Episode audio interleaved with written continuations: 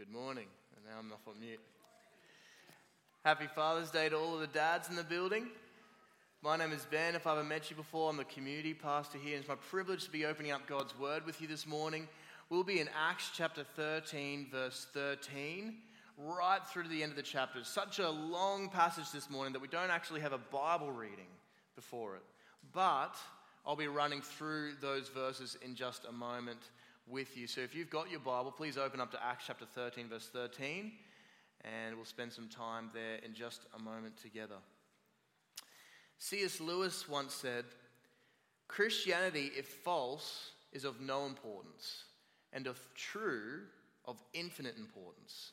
The only thing it cannot be is moderately important. And Lewis was right. We see this play out in our passage today.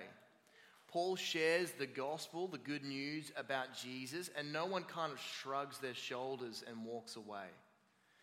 There are two kinds of responses in the passage great acceptance and joy, or great hostility and rejection. The gospel is not moderately important news. If it's true, it's of infinite importance. And if you're a Christian, you might think, yes, of course, you know, I'm I believe this, I've accepted that. What else do we have that we can talk about? But I want to caution us to be careful about those kind of thoughts because we never outgrow the gospel. Paul said to the Christians in Rome in Romans 1:15, "I am so eager to preach the gospel also to you who are in Rome." These were Christians that had accepted the gospel, and Paul was eager to preach it to them again. We need to hear it again and again and again. Sin has so distorted our beliefs about God that we need multiple exposures to the gospel to sort of recalibrate and renew us and give us right thinking about who God is. How well do you really know the gospel? How well do you really know it? Here's one question we can ask kids. You, I want you to think about this as well because we'll answer this later on as we look at the passage. I have a mentor, and he said that he used to be a principal at a Bible college. And at one stage, he had this decision to make. He was hiring an applicant, but the applicant was actually a murderer. They'd murdered someone earlier in life, but they'd become a Christian. Is he allowed to hire that person at the Bible college? That's a gospel question primarily. And so we're going to answer that as we look through Acts chapter 13 today. It's going to give us some more thinking about the gospel. It's important to understand the gospel. We need to receive it, and it helps us to answer big questions like that. But that's not the only thing we'll be learning today. Our passage holds one of the few sermons in Acts, and it shows us how Paul spoke to Jews. Jews, they were the Israelites that God chose in the Old Testament. They knew their Old Testament, the Bible, really well, back to front. And so you're going to have to forgive me here, but we're going to get pretty detailed at points today because Paul just assumes they have all this knowledge about the Old Testament scriptures. And so we're going to be diving into some of the references that he makes and explain what he's doing. But it, this gives us a good picture of how he preached the gospel to Jewish people. And for us, it gives us a really good opportunity to learn how to read the Old Testament as Christians. Paul read the Old Testament correctly. He saw Jesus as the fulfillment of the Old Testament. And he's going to help us to see how to read the Old Testament today. And so, kids and parents, for example, this, comes, this becomes important when it comes to things like children's Bibles or children's books about Jesus. A lot of those books and those children's Bibles have stories about the Old Testament in them. But has the author written them correctly? The person who's written that book, have they interpreted the Old Testament correctly when they're bringing that to you? Well, understanding how to read the Old Testament and learning from Paul here will just help you discern those kinds of questions. So, Acts 13 helps us to understand how to read the Old Testament, and it's going to help us understand the gospel. Acts 13 matters. So, let's dive into it. First, I'm going to run through the whole story and explain what Paul is doing along the way. And then after that, I've run through it, we'll look at the lessons that we gain from this passage how to read the Old Testament and what the gospel says. All right, let's jump into the story. Acts 13, from verse 13 to the end of the chapter. Last week, Adam spoke to us, and it was from the beginning of Acts chapter 13. Paul and Barnabas had been sent out by the church in Antioch, sent out by the Holy Spirit on their mission to preach the, the gospel to non Jews, to Gentiles. And this mission took them to the island of Cyprus. And they preached the gospel to this Roman official there, and he gave his life to Jesus, which was incredible. Now we pick it up at that point. Paul, Barnabas, and their companion John Mark sail from Cyprus back to the mainland. We'll put an image up on the screen of a map. John Mark is that green line there, and he decides to head back to Jerusalem. But Paul and Barnabas, the red line, they stay at Attalia, that sort of area, and walk all the way up to Antioch, which is about a 200 kilometer journey. So they walk up to Antioch. Now, this is a different Antioch to the Antioch at the beginning of the chapter. Kind of confusing, like hundred, heaps of Herods, heaps of Marys. Well, there were heaps of Antiochs in the ancient world as well. Because the Greek, one of the Greek generals who conquered cities, he would name them in honor of his father Antiochus. He would name many of these cities Antioch. So that's why in our passage, I think verse 14, it says it's they went to Pisidian Antioch. This region is called Pisidia. So they're at the Pisidian Antioch, not the one at the beginning of the chapter. All right. Now, Pisidian Antioch was this Roman colony. It was an important city, and they had this huge temple uh, for emperor worship. And so that's what it would have kind of looked like if we could reconstruct it. That's the uh, archaeological dig that we've done on that area. And so this is quite an impressive pagan city. And so Paul and Barnabas, they walk into the city, and on the Sabbath day, they hear there are Jews there. There's a synagogue there, which is a little bit like a church. And they went to this synagogue service and they sat down and they participated in the service. And as they sat down, they heard the readings from the Old Testament, the law, and the prophets. And one of the leaders there must have noticed that these two Jewish brothers had walked in and said, sent them a message and said, Brothers, if you have a word of encouragement for us, stand up and speak. And this is Paul's golden opportunity to preach the gospel to his Jewish brothers and sisters. And this is what he does. We see his sermon in verses 16 to verse 41. And what he does, he begins by recounting the history of Israel. Now, they knew the history, but what he's doing is just building rapport with his audience. He's building a bridge rather than throwing rocks at them to start with. And so he's building a bridge and say, hey, I'm a Jew. This is our history. It began around Egypt where God brought us up out of Egypt and we spent time in the wilderness and so on and so forth. And then he finishes up looking at David. And he does that on purpose because he wants to really focus on David in his sermon. The reason why that is, is because David was the recipient of some incredible promises in the Bible. So if we go back to 2 Samuel chapter 7, God promised David that he would be given a son whose throne would never end. That was one of the promises. But after David, the kingdom of Israel really just got worse. It split into two. It went down and down and downhill until it was eventually destroyed. So the Jewish people, the Israelites, were still waiting for that promise to be fulfilled. They were still waiting for a son of David who would come, whose throne would endure forever, whose kingdom would never end. And that is why Paul, as a Jew, is stopping on David and emphasizing David. He wants them to see that Jesus is the Son of David, the one promised, the one who fulfilled those promises.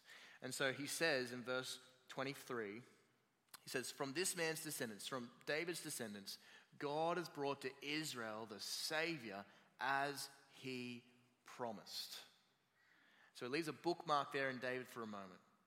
And then he comes fast forward to the present day and he talks about John the Baptist. Many of them would have known John the Baptist. His ministry was a great ministry in Israel. And, they, and he said, look, look, John the Baptist believed Jesus was great. John the Baptist himself, he says in verse 25, said, Who do you suppose I am? I am not the one you are looking for, but the one coming after me, that's Jesus. I'm not even worthy to untie his sandals. I'm not even worthy to do the most menial task of a slave. So Paul points out that John the Baptist believed Jesus was this great one. And then he turns his eyes to Rome, uh, sorry, to Jerusalem, and to their response to Jesus. He talks about how they hear the scriptures read out every Sabbath and they missed it. They missed it. They didn't read their Old Testament correctly. And in fact, when they put Jesus to death, they condemned him unjustly. And what he's showing there is that the the Jew- Jerusalem leaders, these religious leaders, were acting out of step with God's law. They weren't God's representatives doing the right thing. They were acting contrary to God's will, putting him to death unjustly. They were wrong about Jesus. And in fact, Jesus was buried, but God raised him from the grave. And God raising Jesus from the grave is like him vindicating his son, saying, This is my son. This is the king that I have sent. This is the one whose throne will never end. And so in verses 33 to 37, Paul starts going into all these Old Testament quotations to do with David. Let me just run you through them. The first one, well, this one's not actually to do with David, it's more about just this king that God's raising up. He says in verse 33 As it is written in the second psalm, You are my son, today I have become your father. Now, Psalm 2 is a coronation psalm for Israel's kings. But in this psalm, God is talking about overcoming the opposition of the nations, and he says, I will set up my king, and anyone who submits to him will enter into his reign of peace, will escape his judgment. And so Paul is saying, Jesus is the ultimate fulfillment of that psalm. This is God's king. This is the one who God has raised up and raised from the grave. And then he says in verse 34 God raised him from the dead so that he will never be subject to decay, a forever king. As God has said, I will give you the holy and sure blessings promised to David. And there he's quoting from Isaiah 55. God in that chapter is talking to Israel. He's saying, Come to me. I'm more willing to forgive than you would ever think. Turn away from your wickedness. Come to me, and you will receive the holy and sure blessings promised to David. You will get a place in this everlasting kingdom. And Paul's claim is that Jesus is the one who secures those promises. Jesus is the one who is the son of David. And then lastly, he says in verse 35, he quotes from Psalm 16 You will not let your Holy One see decay. That was something that David said in Psalm 16. But Paul makes the point that David couldn't have fulfilled that. That couldn't have ultimately been about David because David died and his body did decay. But Jesus died, was buried, and was raised again. So, this verse really ultimately is about Jesus. Jesus is the greater David. Jesus is the son of David. Jesus is the fulfillment of these promises. He is the one we have been waiting for. And so now Paul gives his conclusion. What does this mean? He says, verse 38 Therefore, my friends, I want you to know that through Jesus, the forgiveness of sins is proclaimed to you. Through him, everyone who believes is set free from every sin a justification you will not able to obtain under the law of Moses. It's this incredible good news. And so he finishes the sermon with a warning. He quotes from Habakkuk and he says to his listeners and the Jewish people there Take care that you don't be like one of these scoffers who disbelieves. This is the one who God has sent. Believe. And so, as the synagogue service finishes, the people were amazed. They were coming up to to Paul and Barnabas and asking them if they could share these things again next week at the next synagogue service. And even some of the Jews and the Gentiles who were there actually began to follow Paul and Barnabas. They believed, they were beginning to follow the Jesus way. So it's an incredible response. Over the next week, we don't know what happens, but the news must have been spreading because the next Sabbath, they come together for the synagogue service, and the whole city is gathered to hear what Paul and Barnabas have to say about this Jesus. And as they gather there, the Jews who hadn't said yes to Jesus, the, the leaders of the synagogue, those kind of guys, they became jealous. They became jealous about this huge audience that the gospel was receiving. And that Greek word for jealous, the original word, also means zealous. It seems what they were zealous or jealous about was the fact that righteousness or justification was being located in Jesus, so through faith in Jesus, rather than in the Mosaic law in the Old Testament. That's what they were getting passionate about. That's what they were getting worked up about. They just didn't feel right for them. They felt like, no, no, no, we have to be obedient to the law. They have to become Jewish. They have to get circumcised. They have to do the, follow the dietary laws. And Paul and Barnabas are saying, no, no, no, actually, righteousness is through faith in Jesus. And so the people that couldn't accept that, the Jews that couldn't accept that, got hostile and they began to contradict what Paul and Barnabas was, were saying and they began reviling them. And so Paul and Barnabas stood up and said boldly in verse 46 We had to speak the word of God to you first. Since you reject it and do not consider yourselves worthy of eternal life, we now turn to the Gentiles, the non Jews. For this is what the Lord has commanded us, quoting from Isaiah I have made you a light for the Gentiles, that you may bring salvation to the ends of the earth. And when the Gentiles heard that, they rejoiced and they honored the word of the Lord, and as many as were appointed to eternal life believed. Incredible. But the opposition hadn't finished. These Jews who didn't like what was going on, they, they reached out to some of their connections in the city, some of the leading women, some of the men in the city, and they reached out and said, Hey, we've got to get rid of these guys. They persecuted Paul and Barnabas, and they threw them out of Pisidian Antioch. And as they're outside the city, Paul and Barnabas shook off the dust from their sandals as if to say, Everything that cling to us, we now leave here behind, and your response is on your heads. You are responsible now. You've heard the gospel, and we're going to keep preaching the gospel in other towns. And that's what they did. And the final verse in our passage says, And the disciples were filled with joy and with the Holy Spirit. So that's the story of our passage. Let's unpack it a bit further by looking at two lessons that we gain from this se- section. The first is this we learn how to read the Old Testament. We learn how to read the Old Testament. Did you notice what Paul said about David in verse 22? He said about David, he said, God testified concerning him, I have found David, son of Jesse, a man after my own heart. He will do everything I want him to do. Now, I want to ask, why does he bother saying that? He skimmed over the rest of Israel's history so quickly. Why does he stop on David and spend this extra time to quote this about David?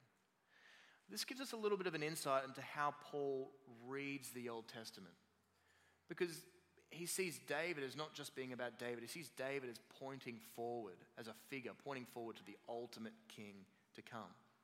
Because David, again, he didn't fulfill that. He didn't do everything God wanted him to do. But the truer David, the greater David, Jesus, he was a man after God's own heart, and he did everything God wanted him to do. That's just a little picture, a little, little reference to help us understand how Paul is thinking. He spells it out more clearly in a letter to a Jew named Timothy. This is, he spells out how he thinks about the Old Testament. He said, But as for you, Timothy, continue in what you have learned and have become convinced of, because you know those from whom you learned it, and how from infancy you have known the Holy Scriptures. That is the Old Testament, because the New Testament wasn't written when he was in infancy. These holy scriptures are able to make you wise for salvation through faith in Christ Jesus.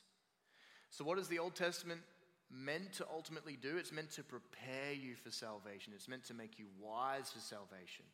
It helps you to see that you need a Savior, that you're guilty, but it also keeps pointing forward beyond itself to a Savior to come. It's meant to prepare you for the salvation that is found through faith in Jesus. I just want to point out verse 15 as well, how it says, From infancy you have known these scriptures. I think that's just so beautiful. A little, even a baby in the womb, this Greek word refers to, or a baby that's nursing, was hearing these scriptures read to them and taught to them from that early. And so that's just an encouragement for the, the parents here. We can be reading the Bible with our kids from the get go, reading the Bible around them, acquainting them with the scriptures. It's a beautiful thing to do. One Bible scholar says study of the scriptures give guidance, gives guidance toward the end goal of salvation. The Old Testament has an end goal faith in Jesus. So, when you think about the Old Testament or even just Israel as a nation, they're quite different. because Israel, when they were founded as a nation, they were always looking forward. Always looking forward. So, if you go to Genesis 12, Abraham was the father of Israel, and he was promised by God that his family line would be a blessing to all the nations of the earth. And so, immediately from that point in the story, they're always looking forward to what God is going to do. It's a forward looking story. And that's what we need to understand about the Old Testament. The law of Moses, those first five books of the Bible, were never meant to be the end goal. That's how the Jews that were getting worked up in our story, that's how they were treating it. They were treating it as if it was the end goal, that we wanted to stay there. but actually it was always pointing beyond itself to the greater goal, to the greater king who would come. The Old Testament was looking forward to the coming of Jesus. So we don't read the Old Testament like Jews. So we don't just read it getting a good historical context and understanding the original meaning. But if we're reading as Christians, we're also asking questions like Does this point to Jesus in any way? Is this a promise that points to Jesus? How does Jesus' life, death, and resurrection make a difference to the way we read this passage? Acts 13 helps us to read the Old Testament correctly. The Old Testament is able to make you wise for salvation through faith in Christ Jesus. The Old Testament has an end goal faith in Jesus. If you're wondering a bit about books for your kids still, from what I mentioned at the beginning of the sermon, you're like, yeah, okay, cool, this is helpful, but I'm not sure I'm confident in discerning every time I get a book for my child. Um, here's some, a couple of good stores that I found really helpful. The Good Book Company and Reformers, they're two um, bookshops that you can go to um, online. And basically, there's just certain stores where they're just very, very rigorous and careful about what books they accept and sell. And these are two stores that I can recommend to you. If you want to buy books for your kids or um, children's Bibles and you're just not sure you're confident to discern yourself, uh, these guys are a really good resource to use. And since it's Father's Day, can I just speak to the dads for a moment and encourage you uh, to be like Timothy's parents, who encouraged him in the scriptures, who acquainted him with the scriptures from since they were an early age? Wouldn't it be wonderful if on the future, at a Father's Day, uh, your kids would be thanking you for helping them to know Jesus and helping them to know the scriptures. I think that would be such a wonderful thing to hear from your children. So I just want to encourage you to do that. As a staff team, we're here to support you if you need any help along the way, or resources, or suggestions. And why don't you just talk to your wife and work together? Hey, how can we best plan rhythms into our life that will bless our children in this way? Maybe it's every night before bed, we're going to read a passage with them.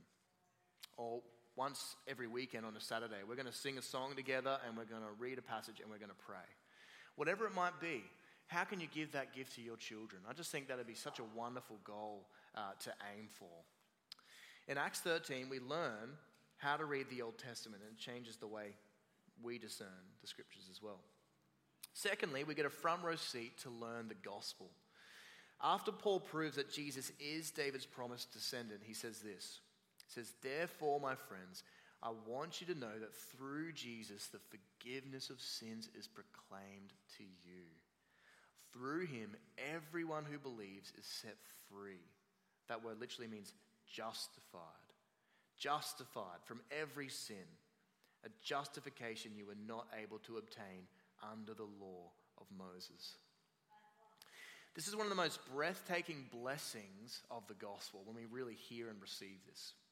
To be justified means to be declared righteous or innocent because Jesus has fulfilled all righteousness.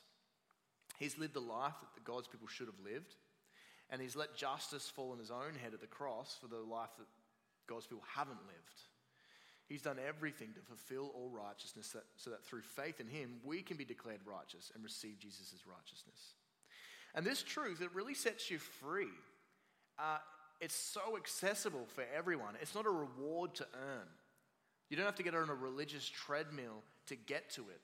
It's a gift you, you receive. You'll notice in our passage that Paul said that this is a blessing given to everyone who believes, everyone who opens up the empty hands of faith and puts their trust in Jesus. You receive that as a gift. This is why it says in Acts 13:48 when the Gentiles heard this they were glad and honored the word of the Lord. Before this, to get fully converted to Judaism, they would have to get circumcised and change their diets and do all sorts of things before they kind of meet the righteousness requirement. Now, it's just through faith in God's Messiah, God's King, Jesus. And disciples, and in verse 52, it says the disciples were filled with joy and with the Holy Spirit. You know, you're hearing the gospel when it feels too good to be true. And when you realize it's true and accept it like the disciples did, it fills you with joy, like we see in this passage. Now, going back to our question earlier, we should probably try and answer that. Can a murderer who turns to Jesus be hired at a Bible college? Well, let's just be clear in terms of God's kingdom, in terms of God's family, when they put their faith in Jesus, repent and turn their, put their faith in Jesus, they are justified. They are declared righteous. They are counted as innocent before God. There might be some wisdom issues about how that works. I don't want to get into that, but I just want to say clearly anyone, no matter what sin they commit, can be justified through faith in Jesus. And if we want to say, no, a murderer could never become, that we would never accept the Apostle Paul as a lecturer at a Bible college because he was a murderer, but he turned to Jesus, and we're learning from his sermon today, which is pretty incredible. One of the pictures the Bible uses to explain this, this concept is the picture of a judge in a courtroom. And men, we're actually going to be hearing from a man who was in a courtroom once and he was expecting to go and serve years in prison and he was miraculously set free. And that man is Dan Smith. He was an Olympic swimmer and he's going to be sharing his story with us at our men's breakfast uh, sun, Saturday, the 24th of September this month. So that's a few weekends away. So make sure you register for that. But Dan tells, at a point in the story, he tells how he found himself in court after a, life of criminal activity. And he was expecting to go away for at least two and a half years.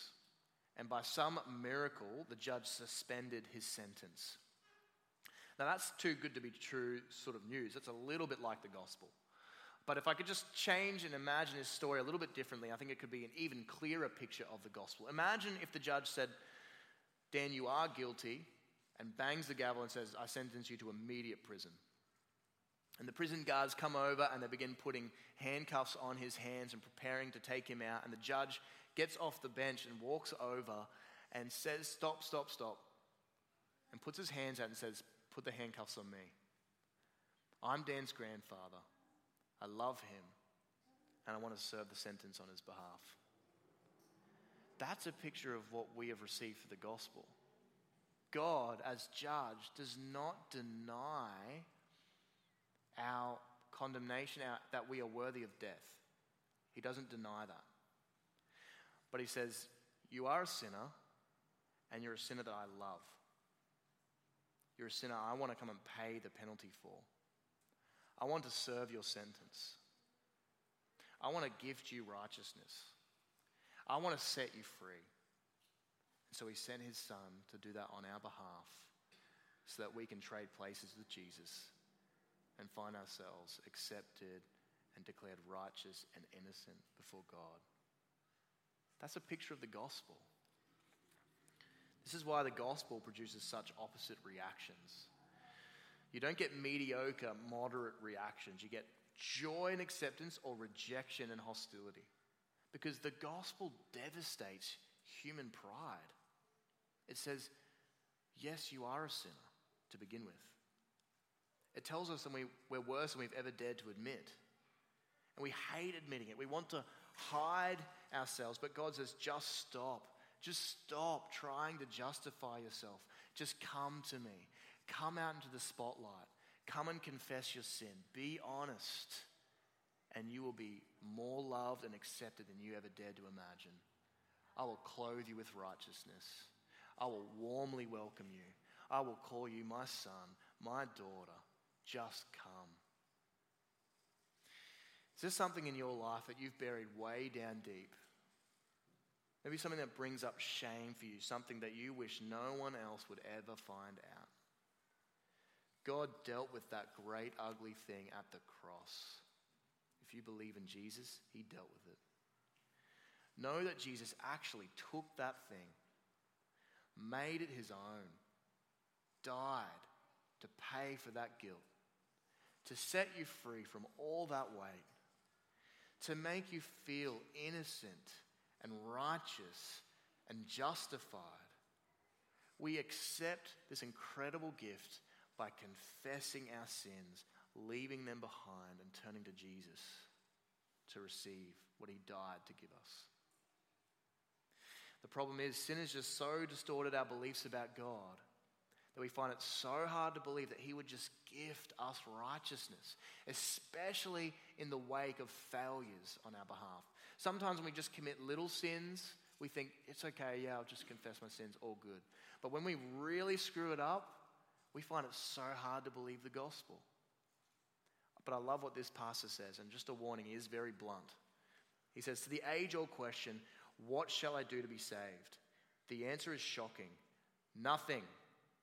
Just be still. Shut up and listen for once in your life to what God the Almighty, Creator and Redeemer, is saying to His world and to you in the death and resurrection of His Son. Listen and believe. Know that through Jesus, the forgiveness of sins is proclaimed to you. Through Him, everyone who believes is set free from every sin, justified. Your guilt and shame have been paid for. You can let it go. You can give it to Jesus. For those who believe in Him, you are justified. Let's pray. Father, Lord, help us just to listen to you. Not to the voice of Satan who just wants to accuse and condemn, but to your voice. It says, I've given you my son. Accept this gift. Lord, we thank you for this incredible gift. Lord, we receive your son this morning. Receive the righteousness he gives, the freedom that he gives. Lord, we lay our burdens down at your feet. And we want to worship you and follow you because we're just so grateful and so overwhelmed with your kindness. Thank you, Jesus. We pray this in your name. Amen.